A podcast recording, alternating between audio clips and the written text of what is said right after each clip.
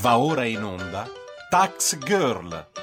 Tutto quello che vorreste sapere sulle tasse ma non avete il coraggio di chiedere.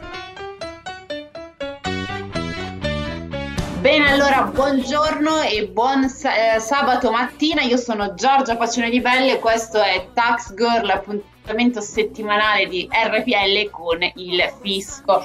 Beh, allora direi che anche questa settimana è stata una settimana abbastanza intensa, soprattutto questo coronavirus non ci lascia più andare e noi qua in Lombardia ci avviciniamo pericolosamente verso il eh, rosso ai noi, speriamo in sostanza, speriamo che presto con questi vaccini si possa risolvere questa situazione. Ma bando alle ciance e vi annuncio che il tema di oggi sarà un tema molto molto a me caro e interessante, ovviamente spero che anche voi lo troviate altrettanto, e parlo di fiscalità internazionale e più che altro di evasione.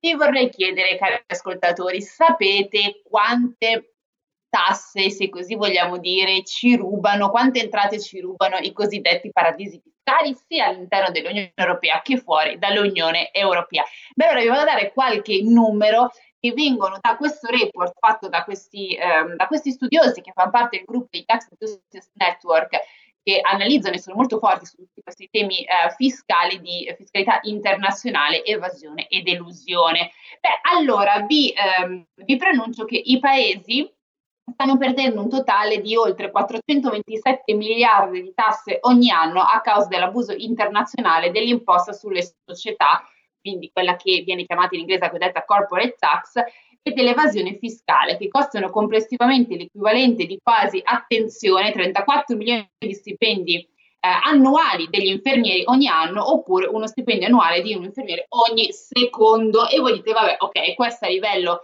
eh, diciamo, più globale, ma in Italia, beh, allora, in Italia, l'Italia perde circa 12 miliardi di euro, quindi non proprio due spicci, eh, questo report appunto diceva che con i soldi sottratti al fisco italiano eh, si potrebbe pagare lo stipendio a 379 mila nuovi infermieri oppure aumentare la spesa sanitaria del 9%, che direi che nei tempi eh, in cui stiamo vivendo, ma anche in prospettiva futura, non sarebbe proprio malaccio come idea. Oppure ancora se non si vogliono destinare queste risorse al comparto sanitario, ehm, si potrebbe comunque prendere una parte e darle il 15% in più, per esempio, per andare a, a rimodernare le scuole e renderle eh, molto più adatte ai giorni nostri. Viene da pensare, per esempio, per esempio, adesso che c'è l'obbligo e comunque molte scuole non possono andare in presenza, forse anche nuovi investimenti per cercare di far mh, studiare meglio gli studenti potrebbero essere, i soldi potrebbero essere recuperati da appunto questi grandi evasori. Ma non solo, perché poi io direi di dare uno sguardo anche agli altri paesi europei che sono più che altro i nostri vicini, no? Allora abbiamo la Germania che perde 35 miliardi, la Francia 20 miliardi e attenzione, questo dato a me ha stupito molto rispetto alla Spagna, perché la Spagna perde 4 miliardi addirittura ne perde di più la Svizzera che sono 5 miliardi. E perché faccio questo paragone? Perché la Svizzera in realtà è un, um, un paradiso fiscale, diciamo per antonomasia, poi è stato molto bersagliato. Comunque il fatto che la Spagna abbia così poche perdite fiscali è abbastanza interessante. Ma ovviamente voi vi starete chiedendo, vabbè, noi Italia come Germania e Francia siamo molto bersagliati, quindi um, abbiamo molte entrate perse per questa evasione, ma chi sono i maggiori paradisi fiscali, quindi quei paesi a cui, adesso lo dico così, dobbiamo dare la colpa, beh, allora ovviamente sono un po' i soliti, no, i soliti noti, cioè tutti noi ormai, insomma, chi, più o meno si occupa di fisco sa che ormai sono, sono questi. Allora abbiamo le Isole Vergine al primo posto, poi abbiamo le Bermuda, poi ancora abbiamo le Cayman e poi abbiamo l'Olanda, la Svizzera e il Lussemburgo. Da notare ovviamente come eh, ci sono anche dei paesi che fanno parte eh, dell'Unione Europea e eh, che eh, da sempre eh, svolgono questo ruolo di ehm, hanno questa fiscalità diciamo privilegiata che attira le multinazionali e di conseguenza va a far erodere le entrate nei paesi ehm, di origine ma non soltanto perché il report è andato anche a analizzare i cosiddetti depositi bancari sospetti. E qui abbiamo che le, nelle Cayman si registra la più alta quota di eh, depositi bancari sospetti, ovvero il 99% del totale. praticamente significa che quasi tutti i depositi bancari alle Cayman sono sospetti, cioè ovvero sono praticamente fatti da quei soggetti dove si pensa che tendenzialmente siano aperti eh, non, per motivi secondari, ovvero per cercare di evadere o eludere le tasse nel paese di origine. Ma dopodiché c'è anche un salto all'interno della nostra cara Unione, perché abbiamo il Lussemburgo, dove si trovano il 98% dei depositi sospetti, le isole vergini britanniche con il 99,9%, il Jersey con il 99,52% e Panama con il 91,5%.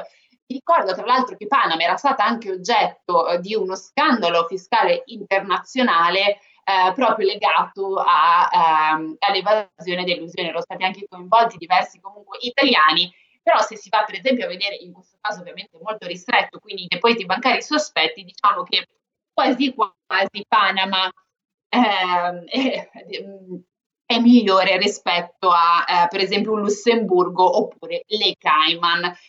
Ma tra uh, gli insospettabili c'è anche il Regno Unito e attenzione al Regno Unito perché eh, dopo farò una breve parentesi anche con il mio ospite perché da tenere d'occhio la situazione nel Regno Unito perché mh, qui si dice che il Regno Unito ha depositi bancari sospetti per il 75,7% e non è un dato da sottovalutare.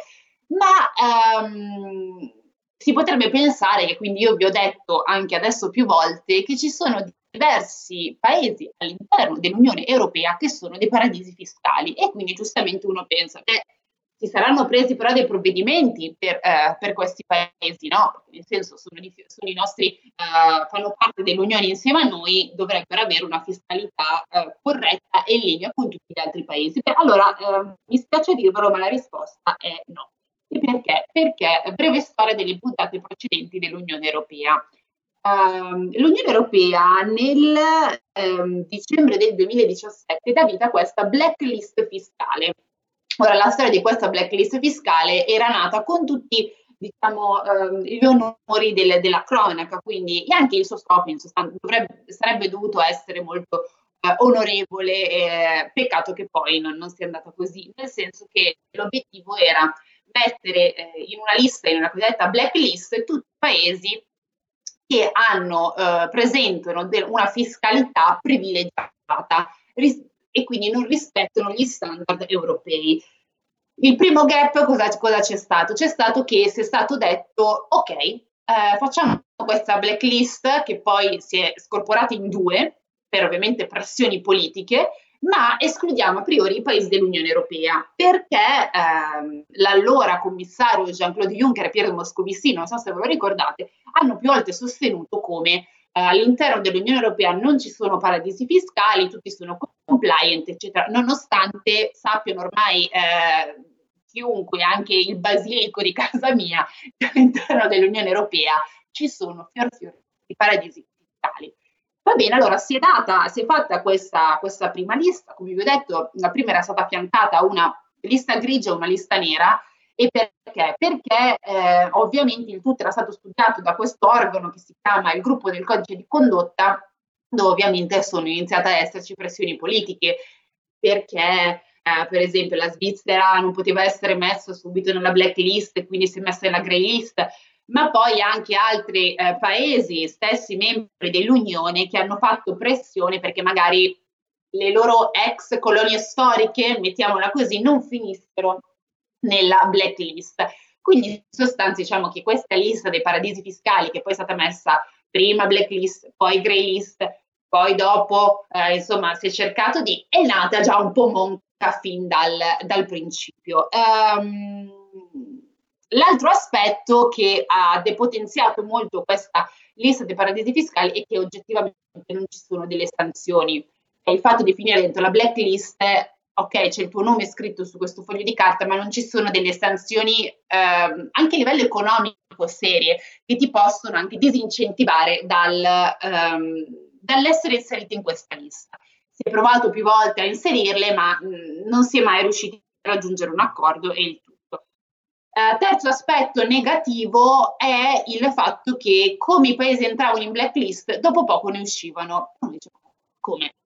Eh, sì, vi, vi, posso dire di sì, perché adesso io mh, sto guardando, tra l'altro, ho guardato nei giorni scorsi la lista attuale della blacklist e io vi ho detto, non so se vi ricordate, due secondi fa, le Cayman è eh, una giurisdizione che ha i depositi bancari sospetti pari al 99%, ma non solo, ha anche una fiscalità estremamente privilegiata, eppure, eppure non la troviamo nella blacklist. Centrate poi subito uscita. Eh, infatti, mh, recentemente è stato anche detto come bisogna rivedere gli standard eh, per, ehm, per, insomma, per, per decidere che i, se i paesi possono entrare oppure uscire, e uno di questi è, eh, certo, se però alcuni paesi hanno una fiscalità vicina allo 0%, non è perché modificano una virgola del loro piano fiscale, della loro fiscalità nazionale, allora li facciamo uscire. Ora, se si riuscirà a mettere in pratica questo, chi lo sa, forse sì, forse no. Io devo essere sincera, non sono molto ottimista, nonostante sia stata una dei, dei più grandi fan di questa lista, mh, di questa lista fiscale, ma io direi di, eh, che non vi ammorbo più con le, il mio breve recap delle puntate precedenti e direi di eh, passare subito la parola al mio ospite che mh, avete sentito anche eh, insomma, nelle puntate precedenti parlo di Marco Zanni, presidente del gruppo Identità e Democrazia del Parlamento europeo. Non so se sei già collegato, Marco. Ci senti? Purtroppo Giorgia per ora non risponde, l'onorevole Zanni. Stiamo provando ad insistere. Ah, ok, va bene. Allora io vado avanti nel mentre che, eh, che, che se, se, vediamo di riuscire a contattare, ehm, a contattare Zanni. Allora, ehm, come vi stavo dicendo, ehm, appunto, in questa lista dei paradisi fiscali non compaiono per esempio le Cayman. E vado a leggere la, l'ultima lista che è stata adottata dal Consiglio il 22 febbraio 2021 e abbiamo per esempio ehm, le Figi, eh, Panama, tra l'altro Panama vi faccio una piccola parentesi perché Panama eh, è stata al centro di un, un enorme scandalo eh, fiscale a livello internazionale, ma, eh, ma, in realtà poi, oltre ad essere stata sotto il mirino e quindi osservata pertanto eh, e tutto, devo dire che ha tentato veramente, ha rivoluzionato anche parte del suo sistema eh, fiscale. Nonostante questo, siccome è saltata agli onori della cronaca, appunto, eh, perché era un perché appunto ha fatto parte di questo scandalo fiscale e quindi adesso è tartassata dall'Unione Europea molto più di altri paesi. Tra l'altro mi stavo dimenticando e mi sono dimenticata all'inizio, amici, di eh, darvi i numeri per interagire con me in onda sul tema dell'evasione fiscale eh, e anche altro. Allora, vi ricordo che se volete mh, parlare con me o il mio ospite, se insomma riusciamo a contattarlo, il numero è lo 02 66 20 35 29 oppure potete mandarci un WhatsApp al 346 64 277 uh, 56. Bene, allora vi stavo appunto raccontando di questa lista dei paradisi fiscali, eh, che è molto importante perché, come vi ho detto, non sono solo temi astratti, ma toccano proprio le tasche di tutti noi, perché l'Italia perde 12 miliardi di euro l'anno, questi soldi, ora, questo report ha detto sarebbero potuti essere investiti per assumere nuovi nuovi infermieri oppure per aumentare il budget nella sanità o ancora il budget nella scuola, ma questi soldi in realtà poi possono essere inseriti nel circuito economico italiano in tante altre sfaccettature, quindi queste ovviamente sono solo alcune, però per farvi capire l'entità di come quando si dice che ci sono dei paradisi fiscali come l'Olanda eh, oppure non so, anche io oserei dire anche alle volte il Regno Unito, beh, mh, non bisogna tanto pensare che sia una cosa distante importante da noi, perché in realtà tocca proprio anche le nostre, eh, le nostre tasche, soprattutto quello che le, il governo di turno potrebbe fare se avesse a disposizione quei soldi. Poi certo, c'è da dire che si apre tutto il tema, il saper gestire questi soldi, saperli investire, però questo diciamo che eh, si spera e si dà per assodato che magari insomma, se si è il governo si sappia in qualche modo gestire una qualche fonte di, uh, di, uh, di, denaro. Beh, allora avevo anche detto quindi il Regno Unito che è un, uh, un aspetto che bisogna tenere in considerazione. Come tutti sapete, eh, il Regno Unito con la Brexit è uscita dall'Unione Europea. Uh, il Regno Unito però ha molti territori d'oltremare, come per esempio le Isole Vergini Britanniche, ve l'ho detto, ma poi anche molti altri, che sono una sorta di corona di eh, paradisi fiscali. Su alcuni alla giurisdizione e può imporre anche alcune decisioni fiscali, su altri un po' meno. Ehm, qual è la questione? Che dal momento in cui il Regno Unito era all'interno dell'Unione Europea, siccome la blacklist fiscale non prendeva in considerazione i Paesi membri all'interno dell'Unione Europea, è sempre stato in qualche modo protetto e anche i suoi territori d'oltremare. Adesso, con l'uscita del Regno Unito, non vi nego che si stava anche più volte vociferando, e anche negli anni scorsi, all'interno appunto del Parlamento europeo, che eh, st- lo stesso Regno Unito sarebbe potuto finire all'interno della blacklist dell'Unione Europea. Ora, ehm, il passaggio è abbastanza delicato, ehm, piccola premessa, si vuole anche tentare di rivoluzionare la lista dei paradisi fiscali inserendo anche attualmente quelli che sono ancora membri dell'Unione Europea. Bisogna vedere se insomma poi questo si riuscirà a, a inserirlo. Ma perché vi dicevo che è una questione delicata? Um, perché nelle settimane scorse si è discusso, per esempio, dell'entrata della Turchia all'interno di questa blacklist e mi era stato anche più volte detto che guarda che l'entrata o meno della Turchia all'interno della blacklist può essere collegata anche alla successiva e papabile entrata della Gran Bretagna all'interno uh, di, di, questa lista fiscale o meno. Ora non vorrei ricordare male, non vi vorrei dare un'informazione inesatta, ma sono quasi sicura che la Turchia non è stata ancora inserita e questo quindi fa pandan col fatto che stessa, eh, lo stesso Regno Unito per il momento potrebbe aver scampato ehm, la sua entrata nella, uh, nella blacklist uh, fiscale. Um, ci sono state però anche diverse audizioni dove eh, si è andato a, um, a spiegare, a dire come il problema non era tanto Londra e il Regno Unito, ma erano più i suoi, i suoi territori d'oltremare, perché come vi ho detto, in alcuni il Regno Unito può imporre, per esempio, il fatto che eh, i registri delle imprese siano trasparenti o molte altre cose. In altre giurisdizioni, cioè in altri territori eh, ex coloniali, questi hanno una libertà fiscale molto più ampia e quindi significa che il Regno Unito non può imporre fiscalmente, so, per esempio, la trasparenza fiscale e questo ha degli effetti però eh, potenziali, ha un potenziale negativo, in realtà positivo per il Regno Unito, negativo per noi italiani e per tutti insomma, gli, altri, eh, gli altri paesi, abbastanza pesante. Uh, perché ovviamente essendo territori d'oltremare Adesso mh, vi dico una cosa che può, può essere anche molto stringata, però può essere usata. Il Regno Unito ovviamente può andare a catalizzare eh, le entrate quindi che avvengono in questi suoi territori d'oltremare per poi trascinarle verso di sé e quindi insomma continuare a svolgere il suo ruolo di, eh, di paradiso eh, fiscale. Bene, allora mi stanno dicendo che Zanni no, non c'è. Eh, allora io continuerò, nel senso, eh, avvisatemi se, eh, se Zanni eh, si riesce a collegare con noi, così almeno nel senso, riusciremo anche a chiedergli qualcosa eh, in merito appunto a, mm, a questa questione. Eh, vabbè, adesso insomma vediamo un po' se riusciamo ad averlo online eh, aspettate un po' che vedo se mi sta arrivando. No, non c'è ancora. Ok. Eh, vediamo un po' in sostanza. Allora, eh, quindi vi stavo raccontando come. Mh, mm, ah, allora, scusate, sì, queste cose di Zen un attimo abbiamo perso, abbiamo perso un attimo la linea.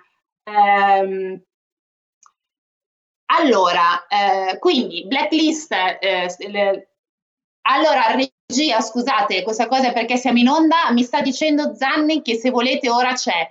Quindi se proviamo a richiamarlo così ci facciamo una chiacchierata. Allora, nel mentre che riproviamo a contattare Zanni, perdonatemi per questo momento di defiance, ma non so se anche questo è il bello della diretta, purtroppo alle volte possono esserci degli imprevisti all'ultimo minuto. Comunque noi andiamo avanti e vi continuerò a parlare di di questo tema che secondo me bisognerebbe sempre conoscere molto di più. Quindi eravamo, stavamo appunto parlando del, del Regno Unito, era o meno dentro questa blacklist fiscale, sì o no, ma soprattutto un altro tema che in questi giorni è, è saltato più volte di cui si sta parlando è di questa cosiddetta web tax. Sapete che l'Italia comunque ce l'ha, molti altri paesi come eh, la Germania, mi pare anche la Francia, adesso non vorrei dire, eh, l'hanno comunque eh, approvata. Ehm, beh, allora però c'è un dato di fatto che ovviamente queste multinazionali del web non vogliono assolutamente allora, eccoci qua. Allora, prima di continuare a parlare delle web tax, mi dicono che Marco Zanni è in linea. Pronto? Beh, eccomi, buongiorno a tutti, buongiorno Giorgia. Ciao, grazie, grazie mille di averci raggiunto. Grazie a voi, grazie a voi e buona giornata a tutti.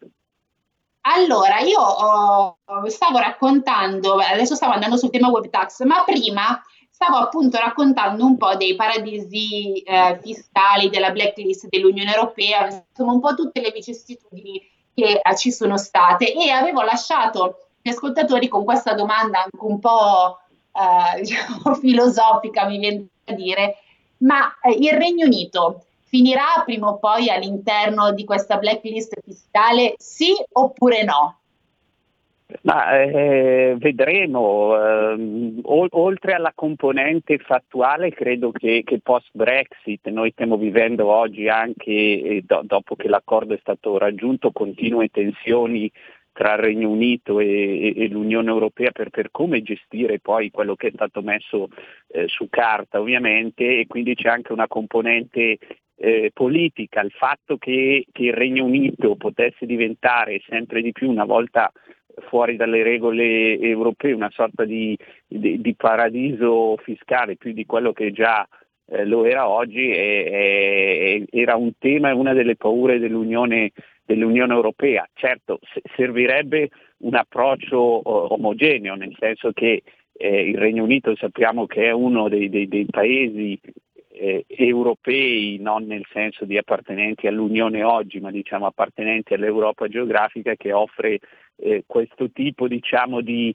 di, di, soluzioni alle multinazionali, però ci, ci, sono altrettanti paesi dentro l'Unione eh, Europea che utilizzano queste pratiche, no? quindi abbiamo sempre vissuto eh, con, con, queste blacklist dell'Unione questa contraddizione dove o- ovviamente i paesi appartenenti eh, all'Unione che praticano o che offrono questo tipo di, di concorrenza diciamo sleale non venissero inseriti eh, poi in queste, in queste blacklist, no? quindi ci vorrebbe un approccio, un approccio omogeneo davvero che, che, dia una lista unica e oggettiva degli stati che, che utilizzano queste pratiche di, di concorrenza sleale. Ecco. Certo, eh, recentemente tra l'altro la, la commissione tax eh, che si occupa appunto anche di tutti questi, che ha il focus su questi temi, ha appunto puntato il dito proprio sul fatto che la blacklist fiscale non fosse poi propriamente così eh, seria, no? E, e, quindi che si dovrebbero inserire non soltanto gli stati membri che all'interno dell'Unione Europea sono oggettivamente dei paradisi fiscali e che finora sono stati esclusi, ma anche che eh, andate a criticare anche i criteri con cui ehm, escono molto spesso paesi come per esempio le Cayman che sono stati inseriti e poi sono usciti che in realtà restano eh, hanno sempre dei regimi fiscali comunque ehm, non compliant. E quindi anche lì di andare a modificare e hanno detto beh certo se uno però ha un, un sistema fiscale dove che ha un'aliquota vicina allo zero non è perché modifica una virgola allora la tiriamo fuori dalla blacklist quindi io volevo sapere da te se secondo te questa mini rivoluzione all'interno sia dei criteri, eh, soprattutto nei criteri all'interno della blacklist, potrà mai avvenire, oppure se sono le solite, diciamo, buone intenzioni eh, che eh, insomma, le commissioni e la stessa Unione Europea fa, ma poi nella pratica non si riesce a concretizzare. Ma, guarda, Tra l'altro, io, io, scusami un attimo, io, Marco. Allora, sì? faccio una pausa di un minuto e poi riprendo subito certo, con te, certo. così ti certo. faccio rispondere. Certo. Vivo la mia vita un quarto di miglio alla volta, non mi importa nient'altro. Per quei dieci secondi io sono libero. Sulla strada della libertà con Roberto Maggi e i suoi ospiti ogni domenica a partire dalle ore 8 solo su RPL, la tua radio.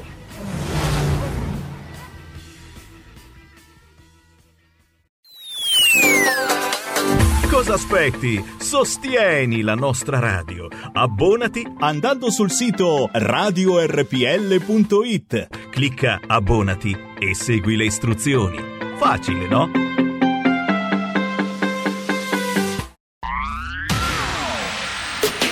La radio si modifica, semplifica, da plus la musica purifica. Dove vuoi, dove vuoi, con chi vuoi, rilassati e vai. La digital radio non ti molla mai. Mi abbandono in questo viaggio, digitalizzo la frequenza con il suono che è uno spasso. Se penso a prima non ci credo, yo. Da plus è la svolta, qui lo dico e qui lo spiego.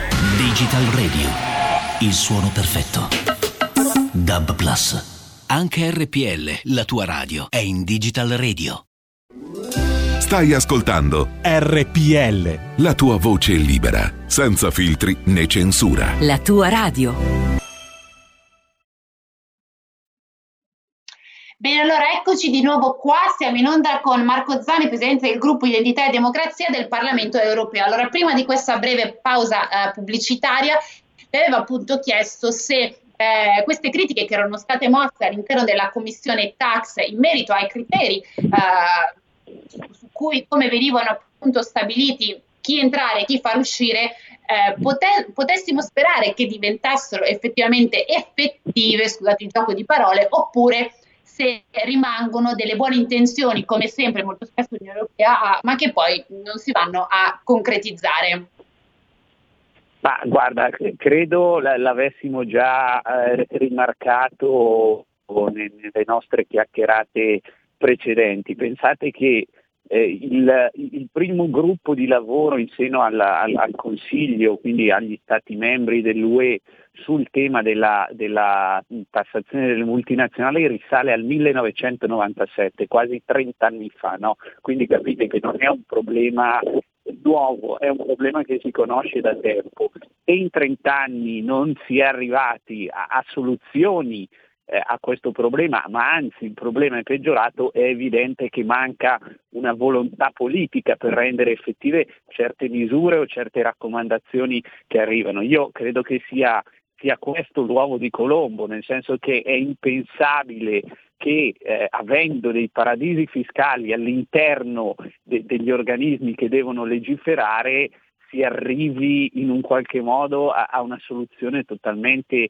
eh, efficiente e, e giusta. No? Eh, come, come, ricordavi tu, il Parlamento dal 2014, quindi quando fu istituita la prima commissione speciale eh, su questo tema di cui io eh, feci, feci, parte, eh, lavora in maniera eh, attiva con delle raccomandazioni. Oggi abbiamo una, una sottocommissione permanente che, sul, sulla fiscalità eh, che ha ultimato alcune raccomandazioni qualche, qualche settimana fa con un report votato al Parlamento europeo, soprattutto sul tema delle, delle blacklist, che è il tema, perché, eh, ripeto, eh, ci vogliono dei criteri eh, oggettivi e, e seri, ma purtroppo e, e, lo sottolineo di nuovo, avere questo tipo di criteri oggettivi e seri non vorrebbe dire inserire solo permanentemente paesi come le Cayman o paesi extraeuropei, ma vorrebbe dire inserire anche dei paesi appartenenti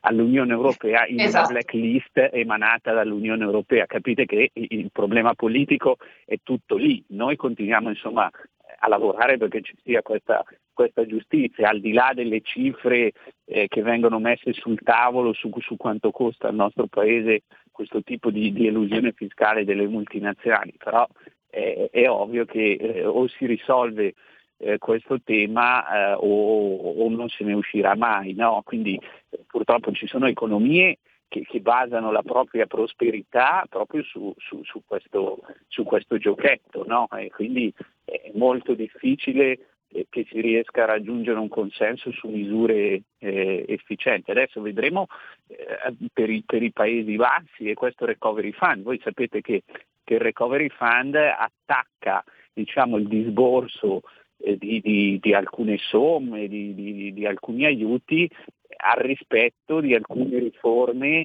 eh, che l'Unione Europea annualmente chiede ai paesi, quindi se all'Italia chiede di, stare, di ridurre il debito, eh, eccetera, eccetera, cose che, che sappiamo, eh, ai Paesi Bassi, a Lussemburgo viene chiesto di eh, diciamo, tagliare questi, eh, per usare un eufemismo, generosi schemi fiscali per le multinazionali. Quindi eh, vedremo, vedremo cosa succede, però il problema è politico.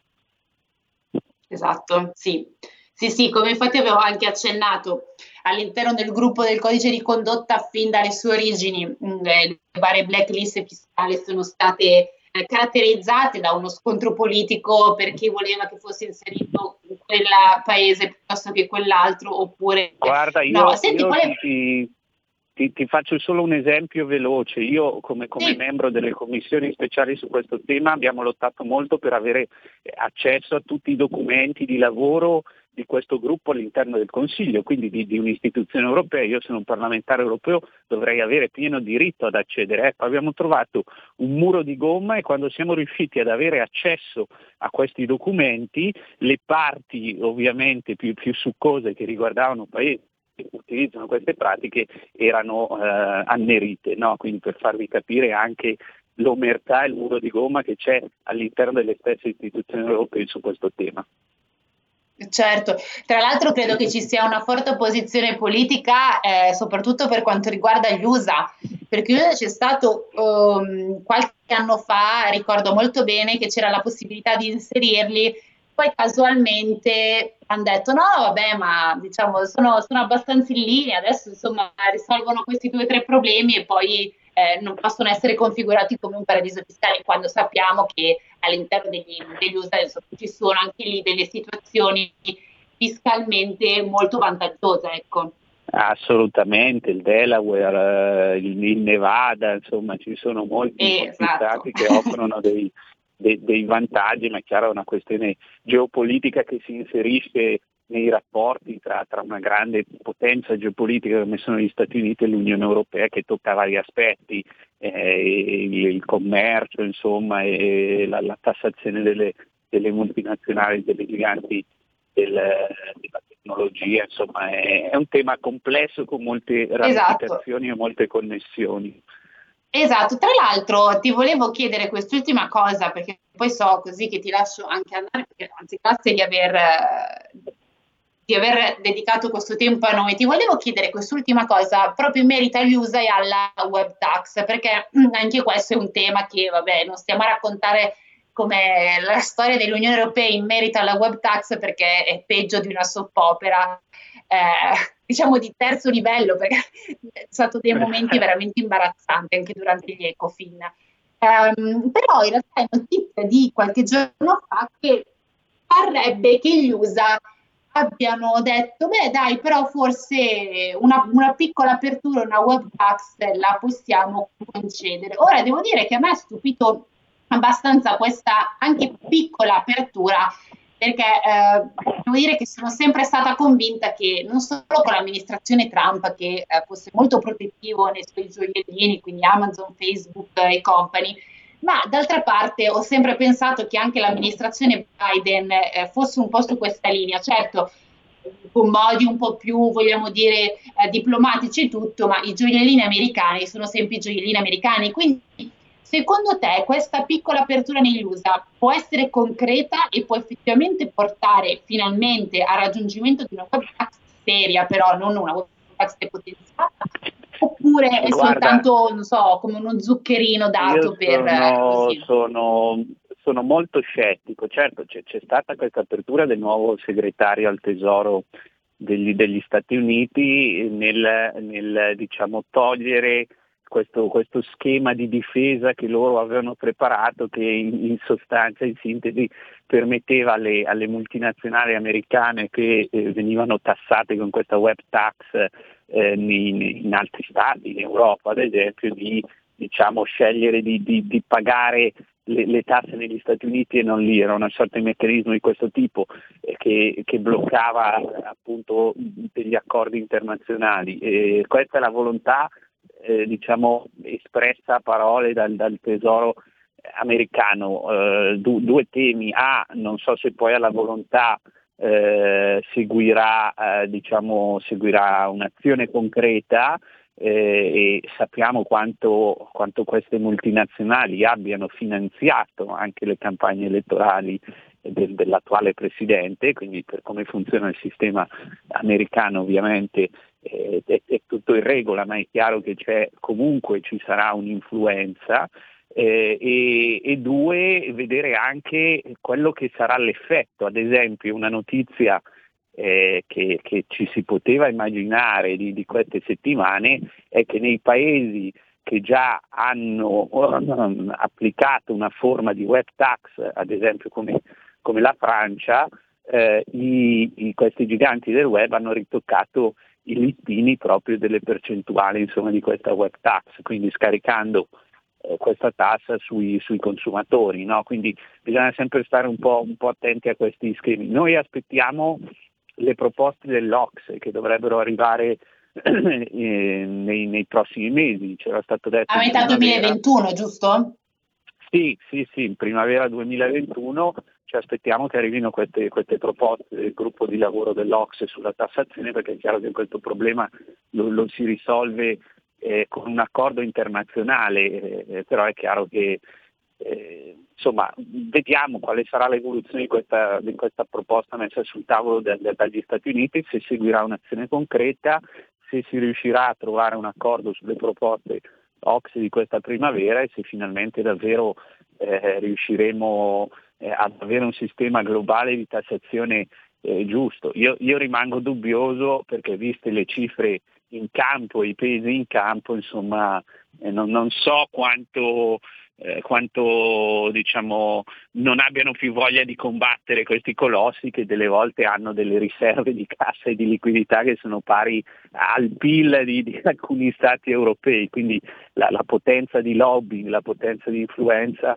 è, è enorme. Noi continuiamo a lavorare perché è un tema che ci sta molto a cuore. Eh, ripeto, a me personalmente, che, che nel 2014 fui una delle, delle, voci al Parlamento europeo più, più, più, alte su questo tema e quindi portammo a casa queste commissioni speciali e poi, e poi di inchiesta che insomma poi sono sfociate in questa sottocommissione permanente, quindi i suoi lavori e, e vedremo quello, quello, che succede. Un, uno spartiacque appunto sarà vedere le proposte dell'Ocse che, che, da anni lavora su questo tema e finalmente sembra giunto il tempo di vedere cosa, cosa ha messo nero su bianco. Da lì capiremo qual è l'intenzione, se l'intenzione è seria eh, o se mm. l'intenzione invece è quella di, di risolvere tutto in una solita bolla di sapone.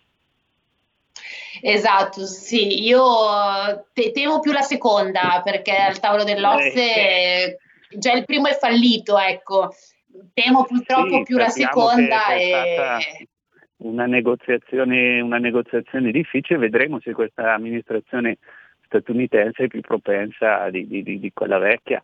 Eh, ripeto, io co- come te sono molto scettico, eh, visti i grandi interessi in campo, però insomma eh, diamo, diamo, ancora un briciolo di, di fiducia e aspettiamo le carte e le proposte. Certo, assolutamente. Allora, io so, mi hanno detto dalla regia che tu ti devi, ci devi abbandonare. Io però ti ringrazio veramente tanto per aver in primis partecipato e poi risposto anche a queste domande, avendo anche fatto chiarezza su alcuni temi come appunto l'Ocse e l'ultima aperture eh, sulla, sulla web tax. Quindi grazie ancora, eh, grazie, grazie di aver voi, partecipato grazie e buon fine settimana. di avermi ospitato e un saluto a voi e a tutti gli ascoltatori e buona fine settimana. Grazie. Allora, eh, prima di, di, parteci- di, di fare l'ultimo blocchettino con voi cari amici, vi volevo far ascoltare questa canzone che si chiama Someone to You dei Banners, quindi ci sentiamo subito dopo, dopo, dopo.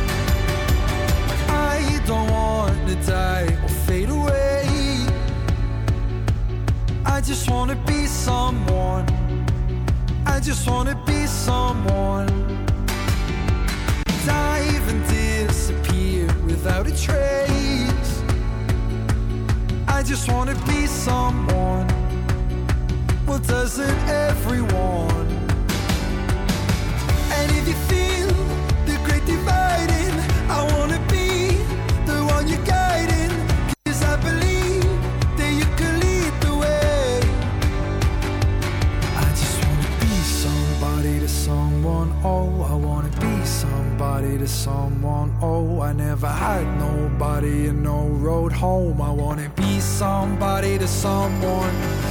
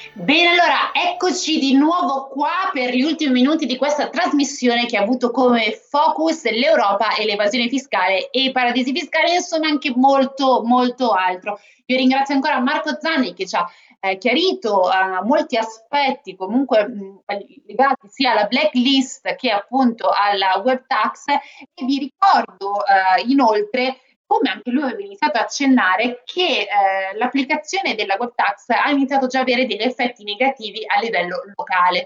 La cosa che stava appunto accennando Marco era il fatto che in paesi come la Francia o la Germania, che sono un po' più avanti nell'applicazione nazionale, perché attenzione, come eh, non so se è, è stato molto chiaro, però finora non c'è ancora una proposta europea o globale su questa tassa, quindi gli stati europei o non procedono in modo singolo e anche molto scordinato fra di loro, ma giustamente sono singole iniziative.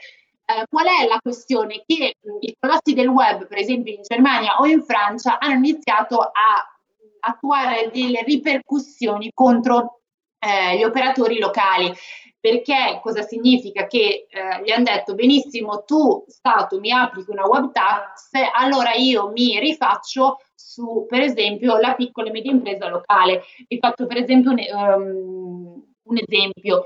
Um, nel caso, per esempio, di Amazon, cosa significa? Che io metto l'inserzione su Amazon, vendo il mio prodotto su Amazon e Amazon aumenta una commissione nei miei confronti che sono non altro che una piccola e media impresa nazionale che tra l'altro eh, dovrebbe essere tutelata da questo ragionamento della web tax, perché la logica è andare a fare pagare i colossi del web la giusta quantità di tasse che effettivamente tutte le imprese nazionali, dalle più grandi alle più piccole, pagano. In questo modo invece, eh, per come adesso sta avvenendo, e quindi anche lì bisognerà poi capire come l'Unione ha intenzione di affrontare anche questi meccanismi, eh, sembra appunto che i grandi colossi del web si vadano a rifare, quindi applicare ad aumentare una tassa, aumentare quello, aumentare in sostanza un, un pagamento verso i eh, produttori nazionali. Ma a parte questa cosa che vi volevo chiarire, mh, ci sono altre due notizie che secondo me fiscali mh, di stampo europeo hanno caratterizzato questa settimana. La prima è una decisione della Corte di Giustizia europea che ai noi ci ha dato ragione, ma eh, è stata una ragione un po' eh, a posteriori che purtroppo non è riuscita a prevenire dei disastri bancari.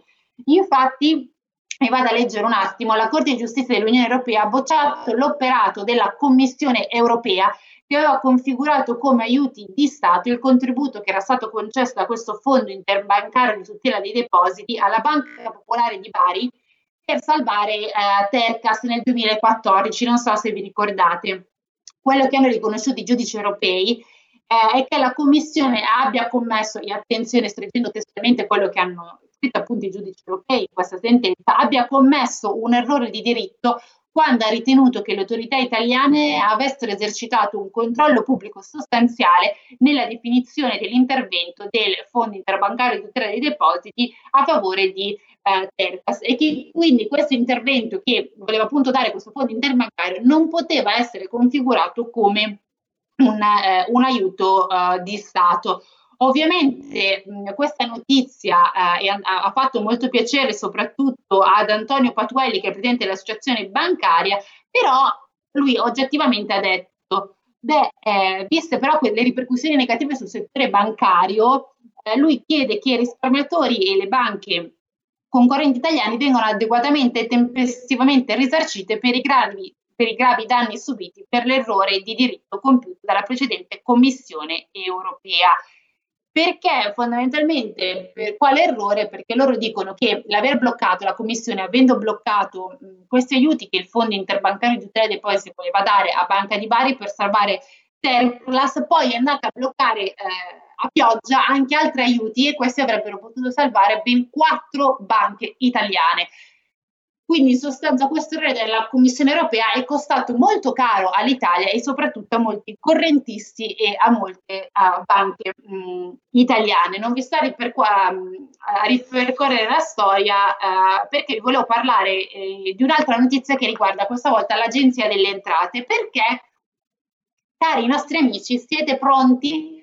Perché l'Agenzia delle Entrate si affida all'intelligenza artificiale e quindi inizierà ad usare appunto i big data, gli algoritmi ehm, dell'intelligenza artificiale più in generale per cercare di contrastare la lotta al, all'evasione. E quindi eh, più che altro il focus sarà sulle frodi IVA anche inter, intercomunitarie, per quello che vi ho detto che è anche una questione europea, perché riguarda le cosiddette frodi carosello che avvengono tra due stati dell'Unione Europea e questo è un problema in realtà molto grave che affligge la, lo, la stessa la stessa Unione da ormai diversi diversi anni e non si riesce mai a trovare una soluzione. Perché qual è il problema? Ve lo spiego uh, in breve.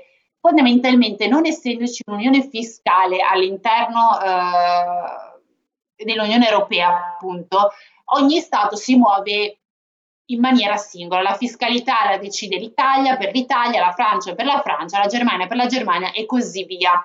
Qual è il problema? Che fin quando non c'è un'armonizzazione complessiva, si vanno a creare dei buchi eh, normativi tra uno Stato e l'altro ed è attraverso questi buchi normativi che chi vuole cercare di eludere, evadere o compiere delle frodi IVA si muove ed è eh, molto difficile per le varie agenzie eh, delle entrate nazionali riuscire ad andare a beccare eh, questi, eh, questi, appunto, questi evasori ed elusori.